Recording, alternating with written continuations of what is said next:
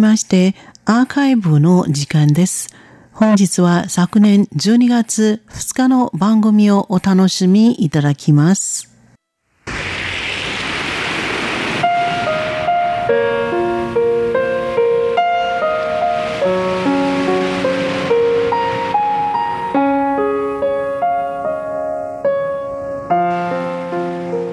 リスナーの皆様、こんばんは。ウーロンブレイクの時間です。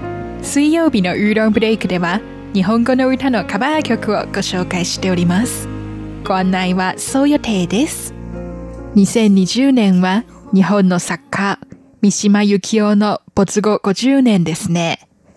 今週お送りする歌は、それとは全く関係ありませんが、なんとなく三島由紀夫を連想させます。その曲名は、三島由紀夫の名作とは同じタイトルの、潮祭です。標準中国語では、潮騒と読みます。台湾の女性歌手、朱 jin 春、クリスティーヌ・シューが1997年に発表した歌です。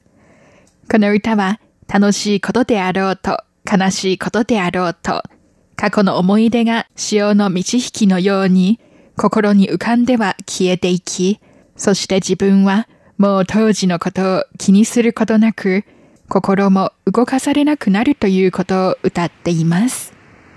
この歌の原曲も潮祭と言います。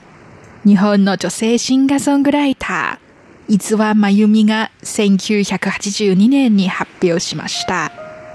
港に立ち、潮祭を聞きながら、遥か遠い故郷のことを思い出す、教習を歌う歌です。原曲もカバー曲も寂しさが漂う歌ですね。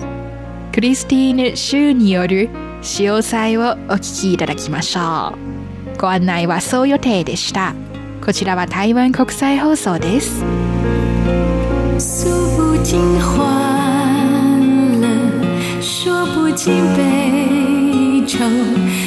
多的潮汐在心头。